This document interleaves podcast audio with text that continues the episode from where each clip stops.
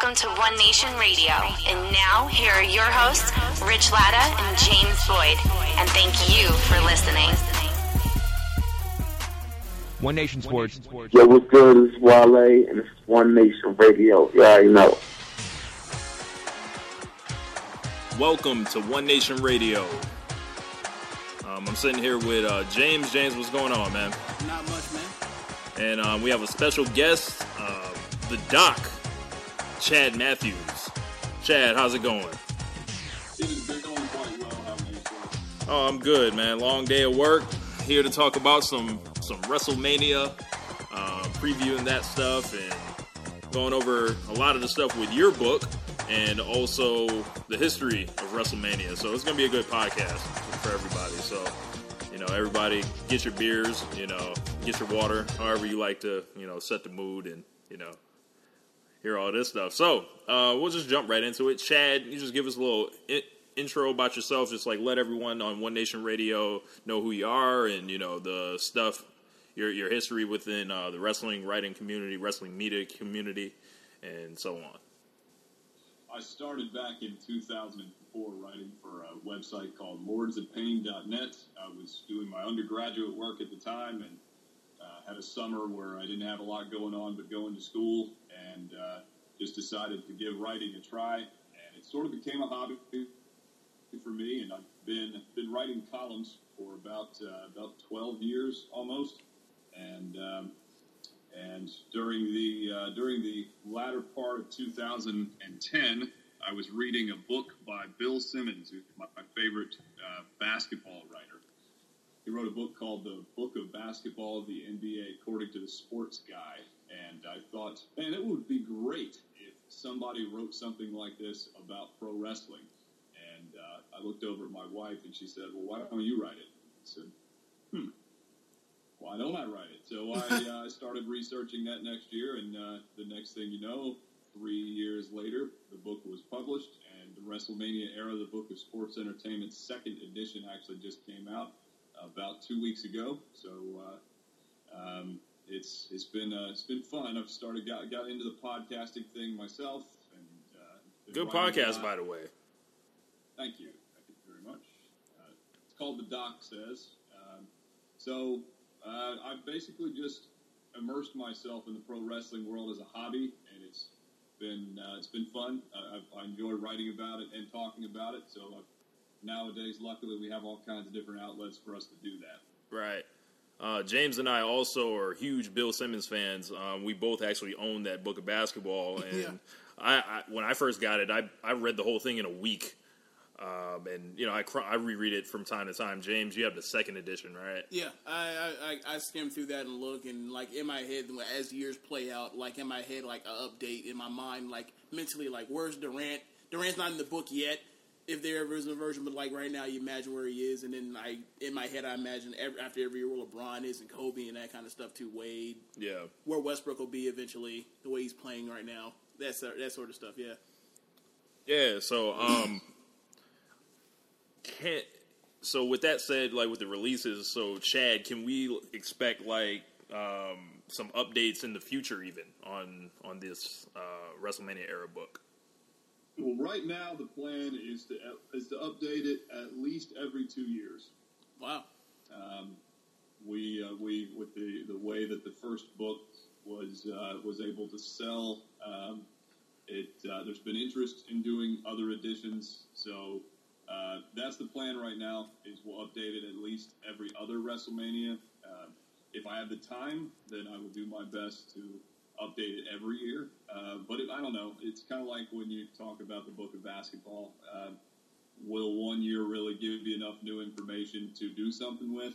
Uh, time will tell. So if all these guys at WrestleMania this year, um, from Wyatt to the Shield, the former Shield members to, uh, um, let's see, I feel like I'm leaving somebody. Daniel out. Bryan. guys if they if they get it going, then over the next several months, then we'll see. I might do an update for WrestleMania 32, but right now the plan is to do an update every other year. Right. Um, one of the one of the things I was impressed with was how you actually formulated the book and came up with the rankings. Could you explain uh, the, the the criterion for um, you know those that haven't heard about it yet? Well, when I read Bill Simmons' book, it was very analytical in its approach to ranking and filing all the top basketball players in history. And um, you know, it's it's always so subjective when we talk about wrestling because everybody's got their definition. Yeah. People like to base who they think the greatest is on who drew the most money. Some people like to talk about who had the greatest matches. Some people talk about who had the longest career. And I figured all of those different statistics were all pertinent. So uh, I put them all together. I took the uh, the matches, the match quality, the TV ratings, and the pay per view buys, the championships won. Uh, just stripped it down to the pure elements. How well can they talk? How well can they wrestle? What do they look like? And um, and then the headlining matches to account for how long their careers lasted. I feel like a guy like Taker, who's been around for 25 years, there should be some credit given to how long he's been able to stay at the top versus a guy like, say, um, you know, like a Batista, who was really only a top guy for about five years. So, Mhm. um, I took all those things into account, equal, equally rated them, um, didn't really give more credit to one over the other, and just crunched the numbers. And it was very analytical in coming up with that. And, um, you know, I- I'm a big fan of sports analytics, and it seems kind of strange to take something like pro wrestling and make it analytical like that. but I certainly James. James is big into the analytics. Me, I'm a little bit more on the Charles Barkley side of things. But um, the uh, the analytics, like when it comes to wrestling, as you said, there are a lot of different factors that goes into you know who's on top of the card, who's you know who's going to go down as the best, and I the analytics actually I think apply perfectly to wrestling. Yeah, and the thing, the thing for certainly yielded some interesting results, some of which were fairly controversial, especially in the top 10. But uh, We're gonna get there it, in a I think minute. It ended up very accurately reflecting everything. All right, you got some, James? Yeah, and like one thing that when people hear the word analytics, they just their mind just just goes like blah, because you know people are you know generally kind of scared of numbers, and when you think about it, all it is is just something to give you context and to give you an idea Absolutely. of something. Like it's not like numbers aren't necessarily the end all be all to every single thing, especially in like you know not necessarily sports entertainment or what he's doing with his book, but just in general when it comes to basketball. But when it comes to uh, as you said, you looked into television ratings. I imagine it had to be a very large, in just a large burden to do to go through it, all the you know trying to figure out where to go, even to go to even find ratings for uh, certain um, segments and everything like that. That was probably the hardest part. To uh, but you know, I, I felt like I needed something because I mean, if you're going to sit down and have a conversation about basketball, you know, it's it's really easy to just say, okay, who got? All right, let's start with who won the most championships. All right, Bill Russell's going to be at the top. So, and then you work your way down, and you know, Jordan won six, and you can use championships as an as one. And then you've got other statistics, scoring and rebounding and assists that you can use. And then number of wins in the regular season, number of losses in the playoffs. You can use all that, and it makes it so that it's easier to shape the list of the guys that you would really put on the, the list of the greatest basketball players. And you can do that with any other sport. And with wrestling, those numbers are out there. I mean, you just have to, you have to, like, you actually have to put some thought into some of them. You have to, and it's not as easy to find. You're spot on with that. I mean, it took, that was the longest task in, in, in coming up with the statistics was by far the longest task was TV ratings. Because those are not you know there's so many of them. We're talking about 52 weeks a year uh, since 1993 Oh. looking through and, you know trying to find the segments. And for whatever reason WWE has got their stuff on lockdown. And um, you know it's and it, it ends up being from a lot of different insiders sources that you're getting this stuff. It's not like you can just pull it up on WWE.com and say, all right, what was the pay per view buy rate for, for In Your House 5? Right. So it, it takes it took a while. It took a while. and then like you gotta compensate for the for you know historical stuff like a uh, a certain buy rate might mean something in a certain year and then later you know it's like oh okay it's not really that impressive Yeah, because television, like for example, television ratings in 1998, um, and on any on any platform, any state network or broad, sorry, broadcast or cable, it's going to be a lot larger number than it is in 2015 or 14 Right. when you know There's there's, more way more TV. television and people are DVRing stuff and people are pirating stuff. You know, so Oh yeah, yeah, especially that guy sitting across the table from me. especially so I, I can imagine it's just you know it, as you said is the context and you have to uh, put that into um, in, into uh, into proper perspective. Uh, so as you were saying about um, some of the controversy for you personally, uh, after you crunch numbers for you, which um, what wrestler uh, was the most surprising? His ranking was the most surprising to you. Um, definitely Hulk Hogan's. Um, I guess you could tie him and Steve Austin's. Frankly, when you when you look at that from the outside, uh, and you've had these conversations so many times over the years. I mean, those are two guys that are always right at the top of that conversation. Um, and then when I actually crunched the numbers, and they were not right at the top, and were actually there, were several guys ahead of them then I, I kind of did a double take, um, and I was like, okay, all right, how how fully invested am I going to go with these numbers that I've, Because I mean, I revised the list and I revised the numbers, and I got really comfortable with the the actual the actual statistics and how they broke down. And but when I actually put together that list, once I crunched all the numbers and saw that those two guys ranked where they did, you know, I was like, okay, when I start pitching this. I- I like People are gonna say, "Is he drunk?" yeah, I feel like I'm almost going to have to include a caveat that says, look, I mean, I've, I've taken into account all this data that I don't think anyone else has really crunched in the same way. And this is what the results showed. And, I mean, if you know pro wrestling, then the guys listed ahead of them, I mean, it's not that big a stretch of imagination, but it certainly has created for, um, it certainly has been the, the biggest source of controversy in the book to this point is um, not necessarily who's in the top ten, but the order of who's in the top ten. right. Um, you know, I had I had one particular uh, editor who I will leave nameless for the company that he represents, but uh, he his his words were, you know, your book is is is is quite bold, and I said, well, uh, that's that's a good thing, right? And he said, yeah, it's it's definitely engaging. So.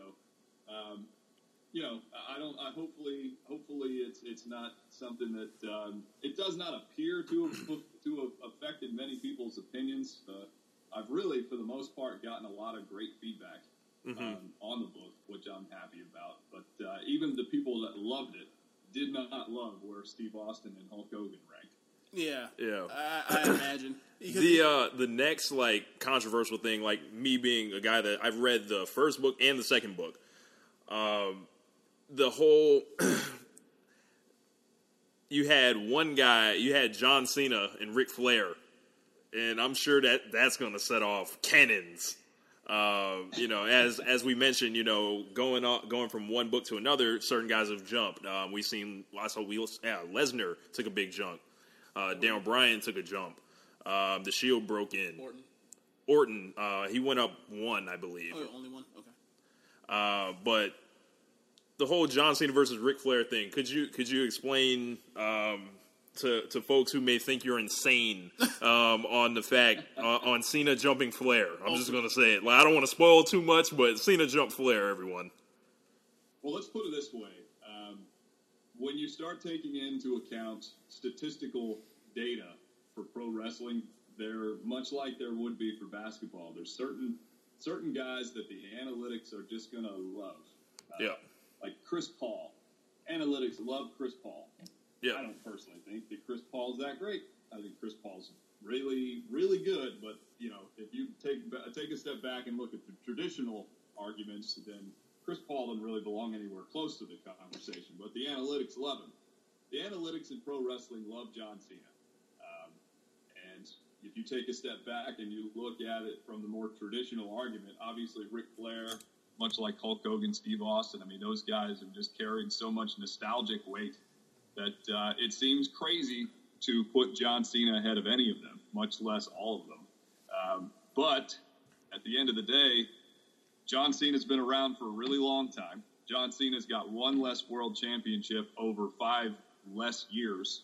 Mm-hmm. So um, it's not really that big of a difference if you look at it. I Ric Flair had 16 world championships over 15 years. John Cena's got 15 world championships over 10 years. It's not that big of a difference.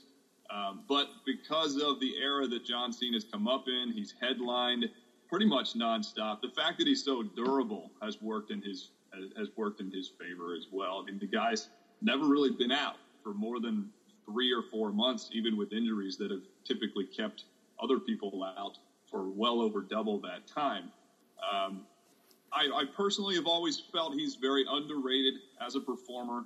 Um, his style's not for everybody, but he gets it done. Uh, if you look across, and not just my own uh, critical star ratings, if you will, for his matches. But if you look across the critical landscape, there are so many people that hold John Cena in a high regard. So right. there are a lot of fans that don't like the guy, and there's of course a lot of people in the critical community that um, doesn't really favor John Cena. But his track record amongst the uh, amongst some of the the bigger name guys that do star ratings for uh, you know, the Dave Meltzers and Wade Kellers of the world. I mean, they all. I mean, he's got a long, long, long list of classic matches. And it may not what, be what on I always Flair's say, level.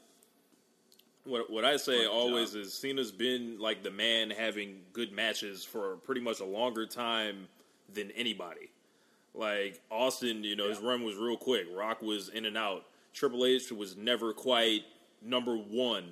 Um, Flair, you know, it was in WCW. You know, you couldn't really say he was number one. Um, but Cena, I want Cena won me around around um, Night of Champions 2012. Um, that was that was the time where I started coming around on Cena because you know we uh, came back to watching pro wrestling a little bit after WrestleMania 27, pretty much right before the pipe bomb, and uh-huh. just seeing Cena, it was like this guy's the world champion, like because First off, we had a problem with the whole rapper gimmick. Like, um, it, it, was it, it just seemed so corny and you know everything. It was a gay joke or it was something homoerotic. Yeah, and it was homosexual. just it was just yeah, like all right, cool. Like, but, but ultimately, but ultimately, when you think about it, you, you, you, if you watch wrestling, if you watch wrestling long enough, like, and you're trying to be objective about the thing, you have to think you have to he has to have your respect by now. All right. Know? And ultimately, like him or not, because you know he's there are certain certain things he does that just aren't for adults. Yeah. Just straight up, that's how it is. So I mean, it's something you just have to live with because ultimately, I, how many other people have had have had more successful big matches than him? It, the the list gets real slim. Um, we're going to transition to the next question. Um, Triple H um, was was prominently ranked in your book. Can he one day rise to the top? Uh, I don't think so. Um, I think that um, that John Cena could is likely to. Triple H is the next hurdle for, for John Cena to jump statistically, um, but Triple H has pretty much done the bulk of what he's going to do. All right. Um, so I don't think that he's going to have enough opportunities. He, I guess he might. I mean, he's you would one would think that Triple H is not going anywhere for a long time. I right. mean, he's in his mid 40s now, and he doesn't really look like it, and he doesn't wrestle like it when he does get in the ring. He's still uh, he's still able to, to go at a really high level. So, I mean, it's certainly possible, but I, I have a hard time seeing Triple H go up any further. I think he's destined to move backward more so than to move up. Right. Um, how much did did CM Punk leave on the table by walking out like. Oh man, I think he left a lot on the table. Uh, I think another two or three years at the level that he was going, I, I think he was going to jump into. Um, um, well, I think he, he would he at least would have made a case for himself jumping into the, the top 15 or so. I, am not sure that, um, you know, given who's ahead of him, um, he would have had to go for quite a bit longer to mm-hmm.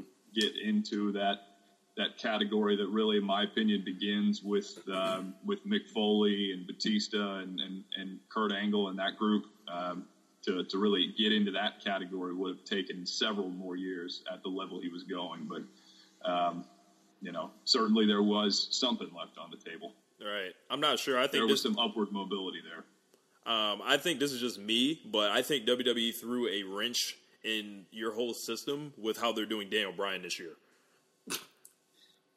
would you Would you Uh, disagree? because Well, I'll tell you what. If, in what sense? In what sense? Uh, like you know, as far as the the headlining match factor, um, you know, just just when we're looking for okay, what did this person do during each of his WrestleMania opportunities? Well, you know, it's not really you know a big match, and he basically this year he had a chance to win another world title pretty much in the main event, and instead he's you know he's where he is.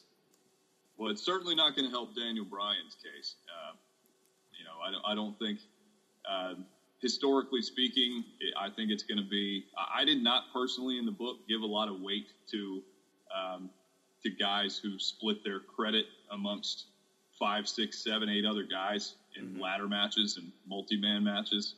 Right. So you know, for from from a historic standpoint, even if this match ends up being absolutely fantastic, the odds of it registering uh, as something that contributes to Daniel Bryan statistically for for you know future editions sake, I I really don't think it's going to. Unfortunately, I, I wish there was something he was doing that um, was important enough to register, but I just I don't really feel like he is. Right. Same here. Um, well, that's going to transition into our next segment. So we're going to take a quick break. Um, when we when we come back, we're going to be talking about this year's uh, WrestleMania, what they're leaving on the table. Um, we're going to be talking about Chad's latest article, um, WrestleMania Where It All Begins Again.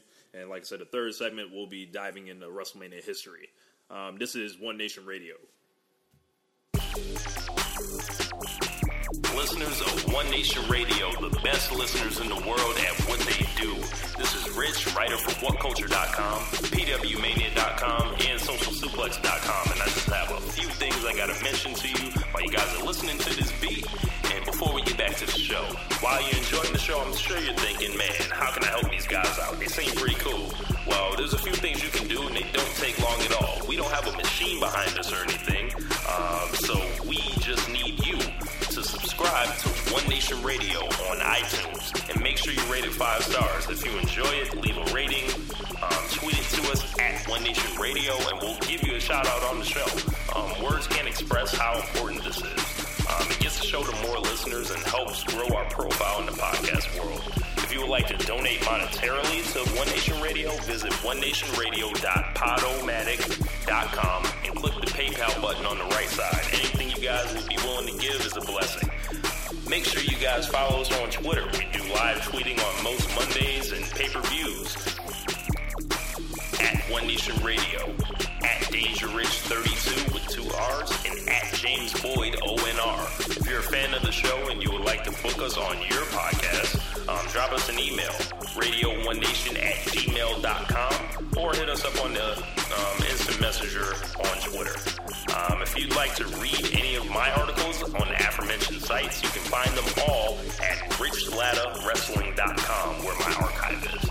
Um, I appreciate everyone listening to the show. Um, let's get back to it.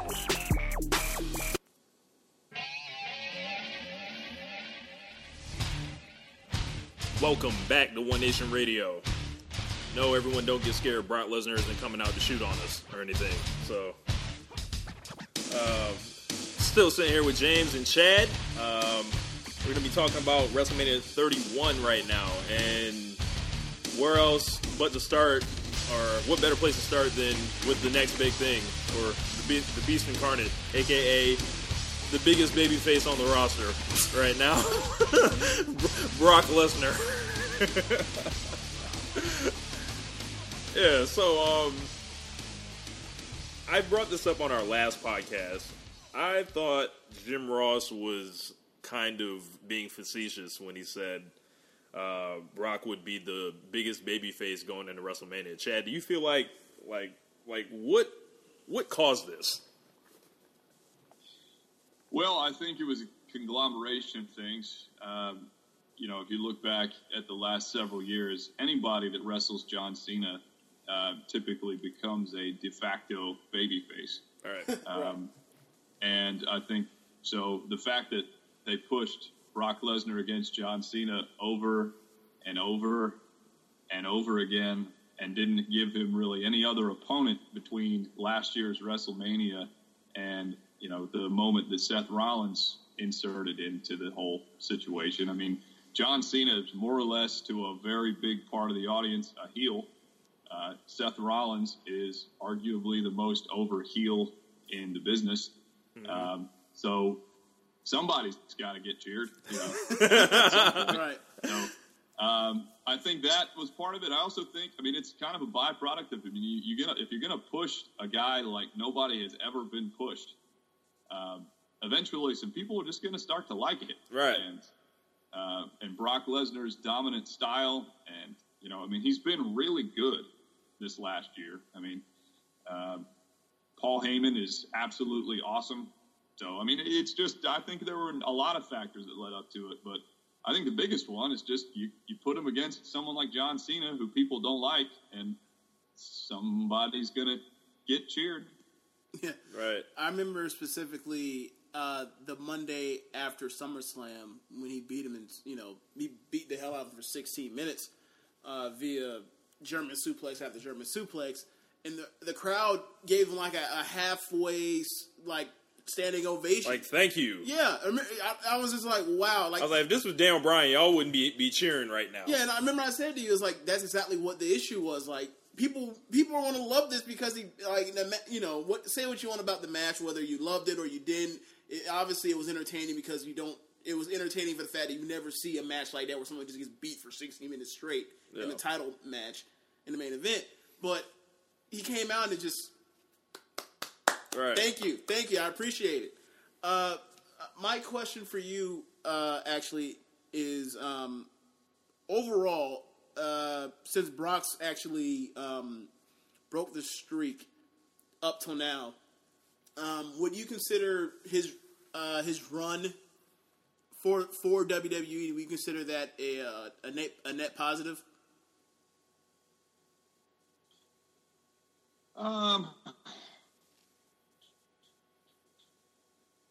know, pardon me if I reserve judgment until uh, after we see what happens at WrestleMania. To be honest with you, um, I think it, if if everything goes well at WrestleMania, then I think we can look at the whole thing as a success. Um, I think overall, I, I've I've been one of the types that's been somewhat torn about it. Um, the fact that he's not around doesn't really bother me, but at the same time, it kind of does bother me. It's like a, my, my opinion on Brock Lesnar is, is pretty much nothing but contradictory. Um, I think he, I think he's I think he's really good, but at the same time, he's kind of dangerous. I, you know, I think he's uh, I think it's kind of interesting that he's not around all the time, but at the same time, it, it'd be nice if he was around more. Um, you know, it, I, I it's just uh, it's all contradictory to me. I thought the the streak match last year ending. I mean, that was amazing. I'll never forget that. But the match kind of sucked. Yep. Um, back, back and forth, back and forth I go. So I don't know. To be honest with you, man, I think uh, I think it's really going to boil down to how well this match with Roman Reigns goes. Uh, if it ends up being better than I think it will be, and Roman Reigns gets put over strong, and it manages to to get the crowd on uh, on Reigns' side, and I mean, because I've always looked at this whole situation as the the success of looking back on the streak ending is largely going to be built by what happens at WrestleMania 31. I felt that way from the moment that they went with the streak ending. So we're about two and a half. I guess we're about two and a half weeks from finding out. So uh, ask me again later. I guess is my best response. Right. Okay, that's more than fair. Um, so as far as since we're talking about you know in two and a half weeks how uh, you know what's going to be you know what might be the ultimate deciding factor in that match. Um, what are your expectations on the crowd during that match? I think I, I think it would be surprising if anything but Brock Lesnar getting massively cheered and Roman Reigns getting massively booed um, ended up ha- happening. I I expect that the crowd will uh, maybe at, at, at the very early well and, well and uh, and again going back to the whole thing about contradictory statements about about Brock Lesnar and his matches. There's a part of me, guys, that feels like this crowd in the main event is gonna is gonna is gonna be very quiet. That's that's the biggest Yeah. thing that I, I worry about for them. I would love if it was just like a WrestleMania 22 raining down booze on the presumed next top babyface and Yeah. giving the uh, giving the heel quite a bit of shine. But I have a sneaky suspicion, based on how I've been looking at these crowds at a lot of these shows lately, that the crowd's going to be awfully quiet. Yeah, like with the Reigns thing, like like like where did it go wrong? Like like where like what was the like we know the tipping point was, was pretty much at the Royal Rumble. The tipping point was was once Daniel Bryan got thrown out of the Royal Rumble just in January. That's exactly when everybody. That's the exact when everything overflew. That's what. That's the exact tipping Just flip point. the table But on, like, you what? know? Let, I'm trying to figure out what. I'm still trying to understand what was the beginning of it in your eyes. the beginning of it to me was back last summer when they decided that they were going to start pushing him like a traditional babyface. Uh, Roman Reigns, when he was getting over in the Shield, it was because they handled his his appearances in matches really well. Uh, the Shield's matches were always booked extremely well Yes. his job was to come out and smash everything in his sight Clean it up. and then leave. That was what he did well, and he would he would grunt and spit in the camera, and it would just you know, this is the future, and then everybody would pop, and then he would go and spear and hit that jumping uh, jumping kick on the apron, and he would do the Superman punch and do the ooh ah, and then everyone would go nuts, and then it was very bam bam bam bam bam, very very Goldberg like in its in its ability to to get him over. And then when the summer came along, and I, I remember talking about this in my podcast that when it came to booking Seth Rollins, I could just hear in, in my mind's eye, I could just see a symphony orchestrator just conducting with his wand, and the symphony's just, you know, beautiful music is playing in the background. And that's what I thought of when I thought of how the creative team was back there booking Seth Rollins. and then I pulled up a clip of the Tasmanian devil going, and that is what I hear when I think of what it must have been like in the creative meetings in terms of how do you book Roman Reigns. It's like I could not think of a dumber way back in the summer to try to capitalize on his momentum that he had coming out of the Shield by tr- by booking him like a an unrelatable doofus, talking promos that were real. Hey, you know, I'm you know uh, trying to be the white meat babyface guy, and, and not accentuating his badassery. Right. Uh, you know, they, they made that was when it all started going downhill, and.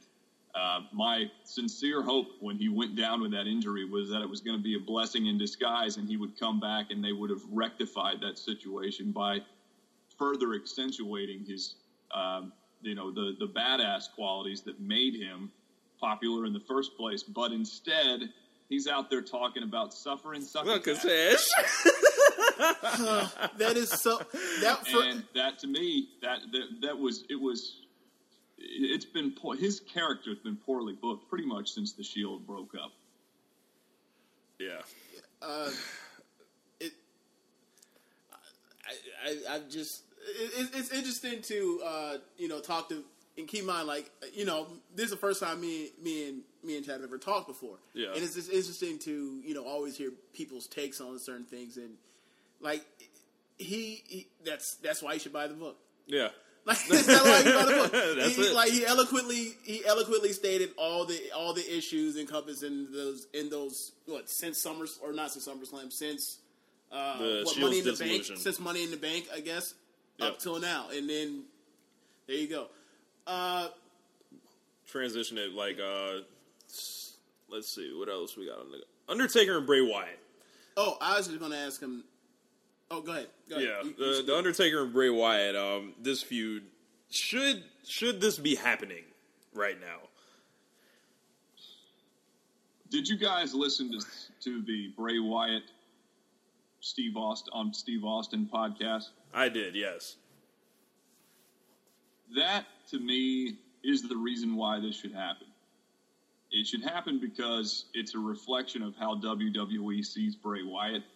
That Bray Wyatt dream feud at WrestleMania was against Undertaker. And both WWE and Undertaker himself thought highly enough of Bray Wyatt to allow it to happen.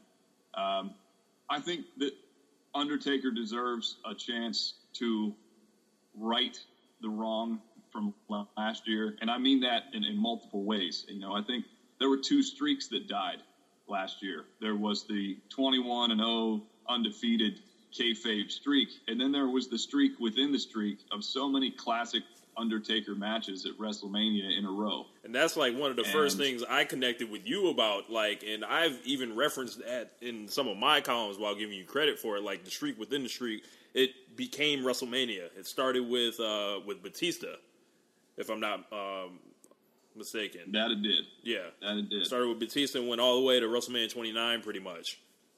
Yeah, it did. I mean, I can't think of a single one of those seven matches um, that, in my opinion, wasn't a classic. And last year's match was not. And, and you know, there was there's been the rumor of the concussion and his state of health after the match. He didn't look particularly good going into it. Um, Yeah. So the, the concussion and his performance, looking back at what he looked like pre WrestleMania 30, is was never all that surprising. But I would still, I'd like to see him get a shot at getting, at leaving a better memory. Uh, I don't want my last memory of Undertaker to be a lousy match where nobody was reacting at all. Uh, an otherwise hot crowd, I might add, in Right. New Orleans was not reacting at all. I don't want to. I don't want that to be the last memory I have of Taker. I want to see. I want Taker's last match, if this is indeed his last match, to be, uh, you know, a classic, at least a very good match with a hot crowd and an opponent that really, really wants to be there. Right. James, you go.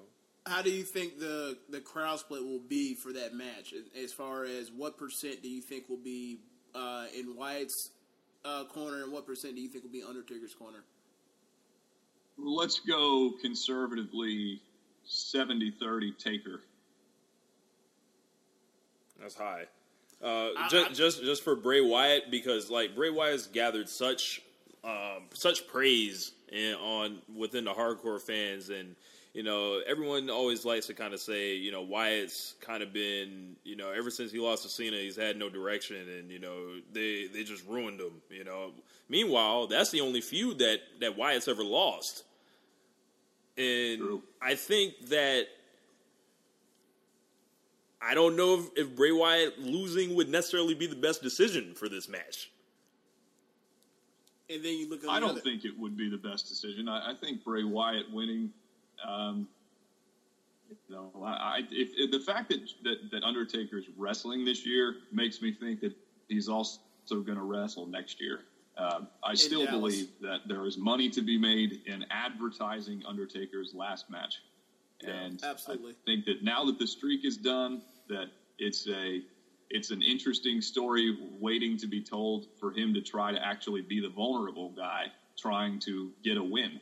Um, so I think this is um, I think that Bray Wyatt should win this match. I think that Bray Wyatt, since he is a character that is, as you mentioned, I mean he hasn't had a lot of feuds. I mean we're, it's it's a rare thing when you can look back at a guy's last year and he only really have had this being his fourth storyline. Um, I think that it, this could give Bray Wyatt a lot to talk about for several months. Um, and I don't think it's going to hurt Undertaker. I think it would do wonders for Bray Wyatt, and I think that, that Undertaker can get his can get a win next year. Right. Um, what else we have? Uh, Rusev and Cena. This is this has got to be the most interesting thing on the card. Um, yeah, James simulated blowing his brains out um, with the thought of this match because it's so 1987 of uh, of so WWE. Hulkamania. Yeah, So Hulkamania. Um, we're not particularly big fans of Rusev here on One Nation Radio. Um, just speaking conservatively. Um, Chad, can you can you fill us in on what what I'm personally missing on with with Rusev?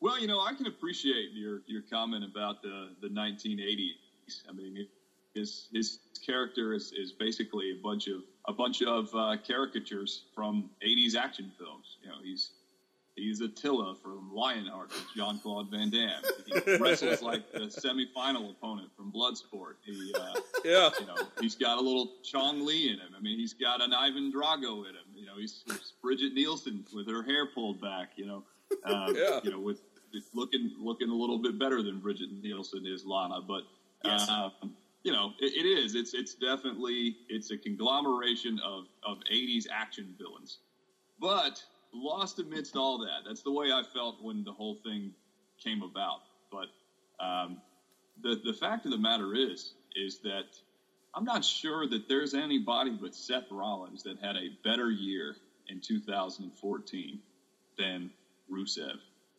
That guy surprised me quite a bit with how good he is in the ring, um, with actually how dedicated he is to his craft, because he's gotten better in pretty much every avenue. He's a real Uh, heel. I'll give him that. I, I think that that's the thing to me is is that it started out as okay, here's just another dead end anti-American gimmick, but behind the dead end anti-American gimmick is a talent who is showing himself to be the kind of guy who could be around for a really long time. You know, he'll get repackaged and he'll do something else. And if this if this character is any indication, he'll do it well and he'll be around for a while. We'll be talking about Rusev a few years down the road in a headlining situation. He seems to have something more than um, than than this gimmick. He, he's got something there. So I, uh, unlike you guys, I am a big fan of Rusev. Cool. Um, so we've got to we've got to dive into it. Um, the ladder match uh, for the Intercontinental Championship. No, wait, wait, wait. You know, you don't want to talk about Triple H and Sting. I mean, wh- which one do you want to do first? I mean, uh, Triple H and Sting is a marquee match. Okay, we'll go with that first. We'll, we'll, we'll- we'll say the ladder match for, for last on this one. So, uh, James, you want to lead that? What um what are your thoughts on their their insistence on mentioning the WCW angle and ultimately how well do you think they've executed um trying to explain the the character of Sting to the younger audience? Uh, well, in regards to the mentioning of WCW, um, I think, yeah, in part, you, you have to get that out there to an extent because Right. of that really being the only. I mean, that's that's Sting's legacy. Um, I I don't personally think that it needed to be quite so front and center. Uh, and, and I'll be perfectly honest with you in saying I really don't think anything's been built up particularly well on this card. uh, we agree. So Sting and Triple H is is really no exception to that. This to me has been one of the most lackluster WrestleMania builds I have ever seen, and I have been studying it and for a long, long time. And but I think that Sting and Triple H, you know, have they done an adequate job introducing Sting to the modern audience? Adequate would be the, the key word. Yeah, I would say it's been adequate. I don't think it's been good. I think that they've done okay with it. I think that um, I liked how it started.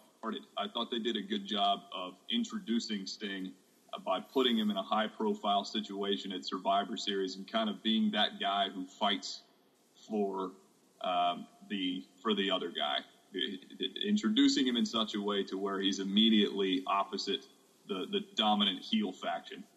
Um, but I think in the last few weeks, just like they've done with everything else, it's it's like uh, they began to coast when they weren't really in a position yet where they could. That may or may not affect how people react to it at WrestleMania. Time will tell. But um, I think that that Sting right now, I, I, would imagine there's probably still a lot of people in the audience that are like, "Why the hell is this guy here?" I don't think they've done a good enough job to win over everybody. And I think that they probably had a lot of people to win over. Um, and I'm not sure that they have. And the, and the thing for me that's so weird is there's certain things that there's a lot of stuff they've done, or half of it is there's no like they did a okay job. It was either that was really good or what was that? Yeah, like the Flair thing was awesome. The Flair thing was very smart. Um, Booker T one, yeah, um, it was Yeah. okay. their face, I face, didn't like that. yeah, uh, the face, their face to face meeting it with the you know with the symbolism of the, the sledgehammer versus the bat. I I love that, but I, that might just be me because I'm a sucker for for that stuff. Uh, and you know, as you said, him coming out and pretty much basically being um, uh, the fighting crusader for Dolph Ziggler on, on Yeah. two different occasions like that. I thought those were good ideas, but I I just last week with the whole video package and ex- it seems like they're trying to tell two different things. Like either they want to go with the he's he's basically Batman, Yeah, or they're trying to say like he's another end. You almost like wait, are they trying to say he's trying to get revenge for on WWE's behalf from 14 years ago? Like Or it seems like those, it seems yeah. like I'm sorry, yeah, from WCW. It seems like those are the two things they're doing, and it's. Uh, I I don't think it's necessarily on purpose. I just think it's like by them mentioning WCW is kind of like distracting from what they're trying to what do. What the real story is. right. Yeah, And it's the problem with having, and it's been one of the big problems with this year's WrestleMania build is you've got three of the top five feuds for this card, and three, uh, you know, and the other half of three of these feuds is never around, you know, is never around to tell their side of the story. It makes sense for a degree for Triple H to assume in his, you know, hubristic mind that he thinks that Sting is coming after him because he took out his company. you know. right. And it might be something But totally different that we don't know. It would be really yet. easy for Sting to just show up one day and said, "Actually, that's not why I'm coming after you. I'm actually coming after you because you represent this, that, and the other." You know, so I think that video package they did last Monday was about three weeks overdue. Uh, you know, it, sometimes it's not a bad thing to, you know, leave people wanting more, but sometimes it's not a bad thing to just outright say, "All right, this is the point of conflict." So, and make that clear because, you know, leaving this such a cloudy situation up until the video co- comes out last week was, has been, I think, somewhat confusing Right. Certainly. from a Speak- storytelling Speaking, standpoint. speaking of good ideas, but only the exact opposite. Daniel Bryan will be in a eight man ladder match for the Intercontinental Championship. Um, I can't be the only one disappointed by this. Um, if we're looking at Daniel Bryan, um, and he came back in December, how do you get Daniel Bryan to WrestleMania, Chad? Well, I think they were always going to have a problem with him having unfinished business and his fans wanting to see him accomplish that unfinished business. I think that that's always was going to be an issue if they brought him back in time for WrestleMania.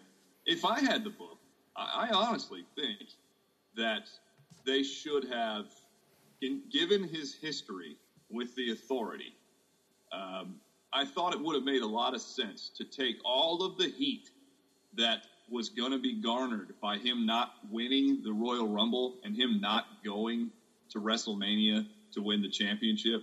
I thought it would have made all the sense in the world for the authority to basically employ the use of Seth Rollins to screw him out of it and set up Seth Rollins versus Daniel Bryan and Yeah. let the authority versus Daniel Bryan continue letting that then be the obstacle that Daniel Bryan had to overcome. Basically, using what worked last year and just continuing it outside the championship situation. Um, that's how I would have played it out because you already got Seth Rollins that people love to boo. Yes. Um, it would have made his, I mean, it would have taken his heat to atomic levels, and it would have provided both guys with an amazing opportunity to have the undeniable, and, and what I feel right now is missing, and that is the undeniable match that you can look on this card and say, that's going to be the greatest Phenomenal. match on this card. Yeah. Um, that's what I would have done. There's a lot of lumbering big guys at WrestleMania this year. In those top matches. and, or A lot old of guys. question marks as to the quality. Now, a lot of them could end up being great.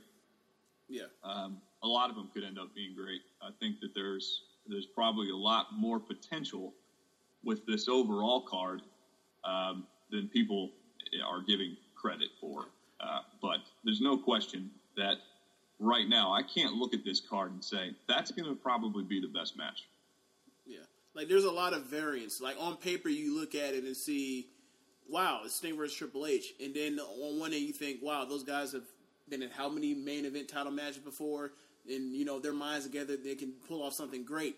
And then on the other end of that, you think, but their combined age is 100, literally. Yeah. Yeah, so, and same, and you know, same thing goes for Undertaker, given what he looked like last year. Plus, he's in there with with Wyatt, and I mean, I don't think Wyatt necessarily is a is a guy that that beats you up like Brock does in the ring, uh, physically, just trying to get through the match. Right. But at the same time, like Wyatt works better with smaller guys. seem that's what it seems like um, so far so far in his career. Um, in, in your in your mind, uh, if there was if uh, I actually have to ask you if whether whether what would you possibly have done with Randy Orton in his return? Um, how would you have handled that if you had the book? If the if the situation with Daniel Bryan and Seth Rollins that I described actually happened, or independent of that, Um, independent of that, like imagine if that, you know, unfortunately we don't. Unfortunately, I would have loved to have seen Seth Rollins and uh, and Daniel Bryan too, but that just didn't happen.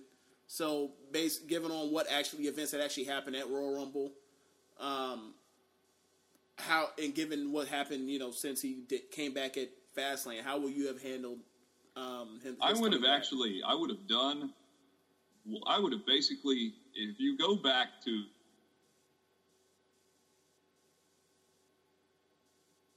Hello. Hello? if you go back to that night, um, well, I guess it was what right after Hell in a Cell Yeah. when Randy Orton turned on the Authority and snapped and and hit Triple H and RKO'd everybody around him, and it was basically the night that he finally was fed up with Seth Rollins. I would have basically just recreated that, and I would have done it the night after Fastlane. I, I thought it was.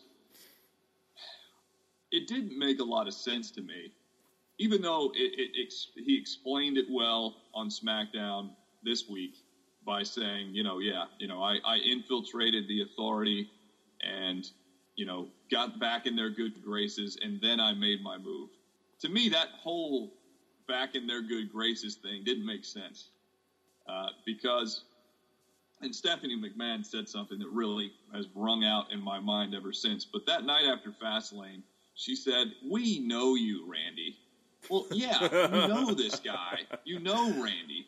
You know, you know he's not going to let it go from a character standpoint. You know he's eventually going to snap again. You just saw that back after Hell in a Cell. So what would make you think that getting him back in their in your good graces is actually going to do anything but delay the inevitable? That that's kind of the way I felt about the whole thing. So if I had the book, I would just simply have had him snap and just I would have had during that segment with Stephanie McMahon, I would have had him RKO her. Yes. And I would have had him go on a rampage the last three weeks, just nailing everybody he could, whenever he could, sneaking through the crowd, pulling a Steve Austin 1998, and just showing up Middle fingers and all. to RKO everybody out of nowhere. That's that's what I would have done. now that's something for the video package. RKO to Stephanie. Well, I mean, he Man. when he gave her the DDT in back in 2009, Yeah. and that's actually what she alluded to about think of the things, all the atrocities you've committed. You what you've done Towards to me. what you've done to my family, what you've done to me. Yeah, exactly. Uh, I so I guess now we can um, we can actually just get to uh, what match are you most actually intrigued to see on the card? Overall, the match I am most curious to see is actually the main event. Uh, I am not in any way, shape, or form against Roman Reigns. Um, I want to see him succeed. And I want to see how this match gets booked because right now, Brock Lesnar's been booked about as strongly as I've ever seen anyone booked. How do you book him to lose. How do you book Roman Reigns to beat that guy? Clean. How do you book Roman Reigns with everything taken into account, with the crowd, uh, with Paul Heyman, with um, with you know, you've got to make him look good. You've actually got to make him look amazing. And I have no idea how they're going to do it. And I am fascinated to see how they find how they actually choose to pull it off. It could end up being a complete and utter disaster. But if they figure it out, then it could be absolutely amazing to watch at the same time for a lot of reasons. All right. Well, that's going to wrap up our second segment. When we come back, we're going to talk um, for a little bit. Chad, you got one more segment in you? Sure, absolutely. Um, we're going to talk about um, some WrestleMania history, uh, some some different you know questions like you know what's the worst WrestleMania ever, um, you know uh, underrated WrestleManias, and you know best matches of particular years, and you know stuff like that. But um, whatever else pops in our head. But this is One Nation Radio. Welcome back to One Nation Radio. Yes, you're hearing it right. That is Slick's music playing in the background. We had a spirited discussion uh, just briefly during our one of our breaks about you know Slick being on uh, the Arsenio Hall show uh, back in the day. Slick and, and Slick and Akeem, yes, and um, where Slick said uh, Akeem was going to be the first black WWE champion. Now, if that isn't absurd on, you know, enough levels, like. Like I don't I don't know. Like the thing is, like wow, that's offensive, and then you think, wow, I don't know if that cracks WWE's top ten top ten racial meter. Like, I, I, so it's just like I, I don't know if I should be offended or I should just sigh and be like, wow, I can't believe that this is so bad, and I watched this and it's not even this don't even rank in the top ten. Yeah. Uh, so go go ahead. Uh, Okay, we're gonna we, we're gonna jump into to some kind of comedic questions. We'll jump into some serious ones. So, a lot of people are split. Um, I read your column one time uh, about the best WrestleManias ever. What I want to know, um, WrestleMania nine or WrestleMania eleven, what's worse? WrestleMania 9. I, I'm I'm of the I'm of the WrestleMania eleven. Yeah, yeah, nine's So terrible. too. what in, in, in your mind, what sticks out for you as wow? That's just absolutely atrocious. That's on the card in WrestleMania nine. Um, it, it's well, Giant Gonzalez versus Undertaker. Was terrible. The, uh, the end of the show, even at even as a nine year old at the time, was bad. I mean, it was, you know, I mean, I was a huge Hitman fan, and then for Undertaker, or excuse me, not Undertaker, but for Hulk Hogan to come down and and win the title. Uh, you know, it just it, it was one of those things I even remember back then. After that night, I stopped watching wrestling for like a year, wow, and I didn't even know why. I mean, I, I don't think I really knew why. I was like, man, Bret Hart lost and Hulk Hogan came out and won. He cashed in money. I in don't the Yeah, that, why, that's, the not- earliest I don't money in the like bank cash in. that's what I coined it, like in a couple of uh, columns I had. Well, WrestleMania 9 to me is, is worse just because I don't really think it has many redeeming qualities. Whereas WrestleMania 11, you got the Shawn Michaels and Diesel match, which is really good. You got the um, you got the Jeff Jarrett match with Razor Ramon, which was pretty good. You got a tag team title match that's pretty good. There's there's some pretty good stuff on there. Um, but WrestleMania 9 is is is a real it's a real chore to sit there for three hours and watch that show. Oh man, uh, yeah, WrestleMania 11 for me was just like um, the Undertaker won with a clothesline um, against King Kong Bundy. have you got? Have you ever heard the story that uh, at WrestleMania 11, uh, Razor Ramon was supposed to fight Undertaker and basically turn heel and fight Undertaker, but they scrapped it for whatever reason. No, no. And Razor pretty I much not heard that. Razor pretty much. Uh, I think it was a book called Titan Sinking by James Powers, if I'm not um, mistaken, it's basically the year 1995 he writes about, Ugh.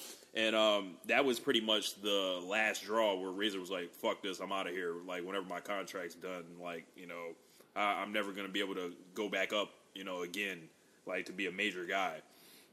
So um, yeah, I think re- that would have helped WrestleMania 11 a lot. Yeah. Absolutely. So, what's the best match of WrestleMania 10? I think the best match at WrestleMania 10 is Bret Hart versus Owen Hart. Thank you. That to me is a that's a blueprint for how to work a simple story for 20 minutes and not get too cute and not get overcomplicated. It's just, it's the it's as simple. It's the most simple example of awesome you'll ever see. Right. I, I also say it's because the ladder match when you watch it now it feels dated just because uh, it, Because it feels there's been a primitive. million ladder yeah, matches where people killed primitive. that are trying to kill themselves, where Edge, you know, almost breaks his neck. Yeah, I'm sorry. I'm sorry that, that Shawn and, and Shawn and Razor didn't break their neck, like you know, back in '94. but at the same whatever. time, like you know, there's regular wrestling matches every week. You know, and that that Bret Hart versus Owen holds up right now. Okay. So my Well, I do think that I think HBK and. Razor holds up too. Yeah, they both Uh, and, uh, and the reason I say that is because it was the class of ladder match that that was really more story based rather than stunt based. There were Right. stunts, but it was more about the story, and the story stands the test of time. The stunts, if you watch it, it and, you, and if you're if you're watching it for the purpose of trying to see, um, you know, this aesthetically eye popping type stuff, then it, it doesn't it doesn't do that anymore. Right. You're right, but it, it the story itself, I think, does stand the test of time. So it's not a. I don't think it's a wide margin. I think Bret Hart versus Owen Hart uh, stands the test of time a little bit better because it's timeless. That that type of match is just timeless. But uh, I, I still love the ladder match too. Right. Um, so you got one, James? yeah. Um, which WrestleMania main event do you think is the most overrated historically? Huh. Overrated. The most overrated WrestleMania main event. Um.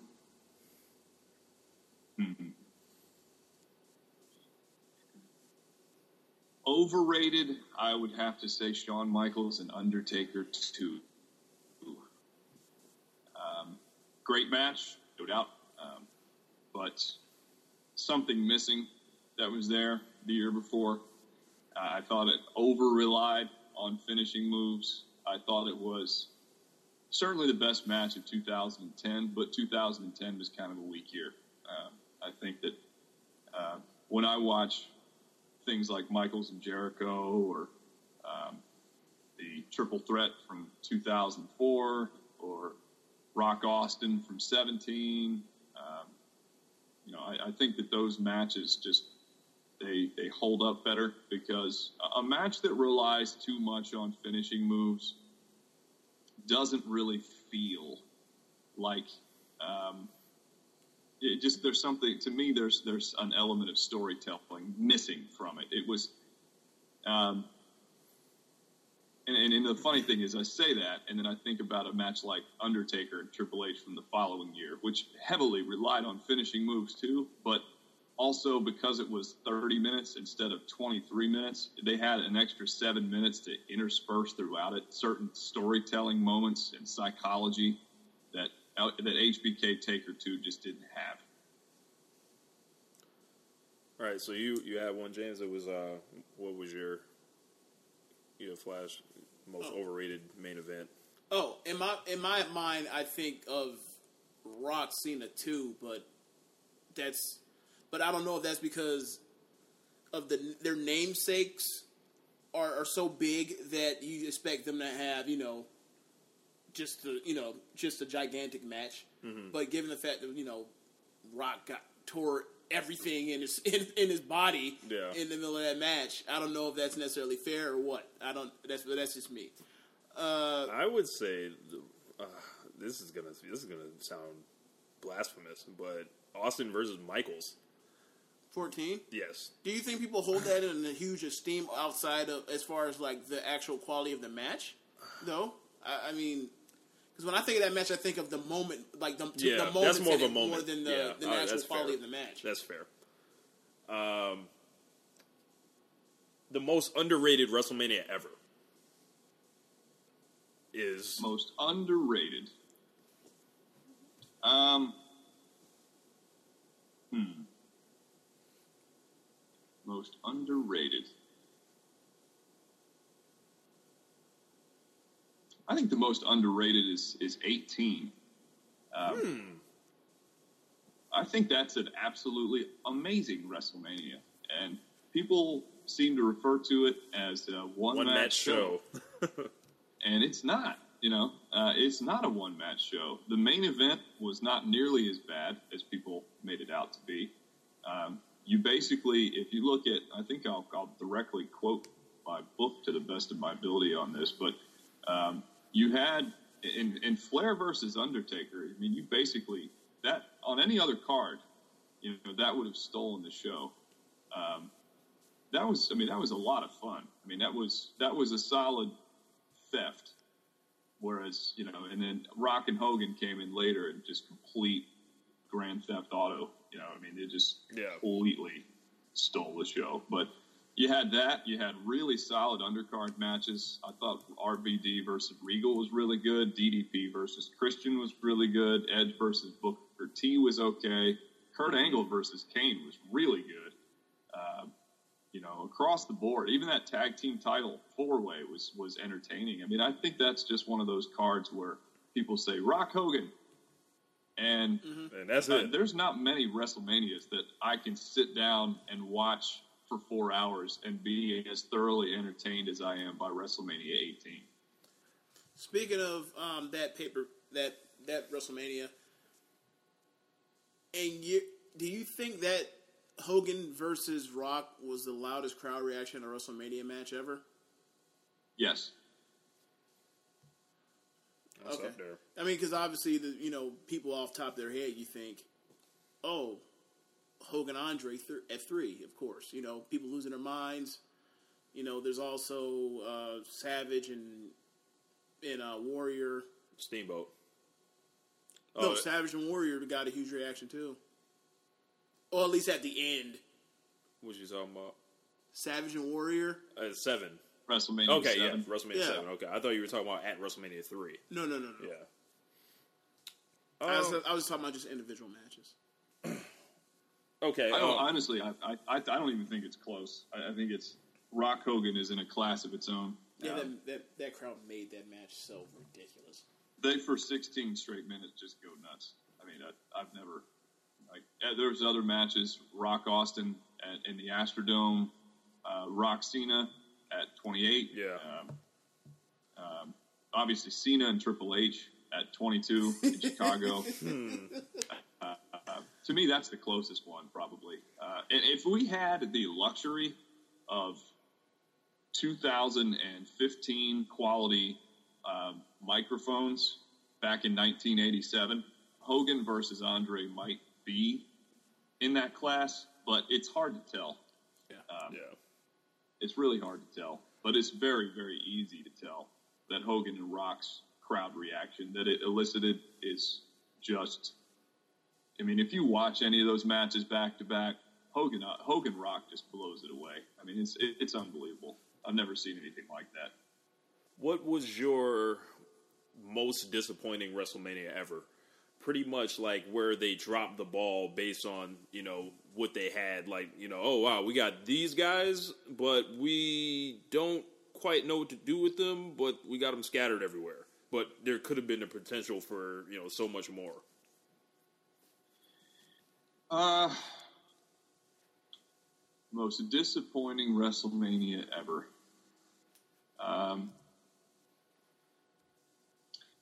I think it's got to be WrestleMania 15 for me. Um, the the build up. I mean that that back in that era, I mean, I don't think. BetMGM has an unreal deal for sports fans in Virginia. Turn $5 into $150 instantly when you place your first wager at BetMGM. Simply download the BetMGM app and sign up using code Champion150. Then, place a $5 wager on any sport. You'll receive $150 in bonus bets, regardless of your wager's outcome. And if you think the fun stops there, the King of Sportsbooks has plenty of surprises in store. Check out daily promotions, same game parlays, live bets, and so much more. Download the app in Virginia today and get $150 in bonus bets instantly from your first wager. Only at BetMGM. BetMGM and GameSense remind you to play responsibly. See BetMGM.com for terms. 21 plus only, Virginia only. New customer offer. Subject to eligibility requirements. Rewards are non withdrawable bonus bets that expire in seven days. Please gamble responsibly. Gambling problem? Call 1 800 Gambler. Promotional offer not available in Washington, D.C.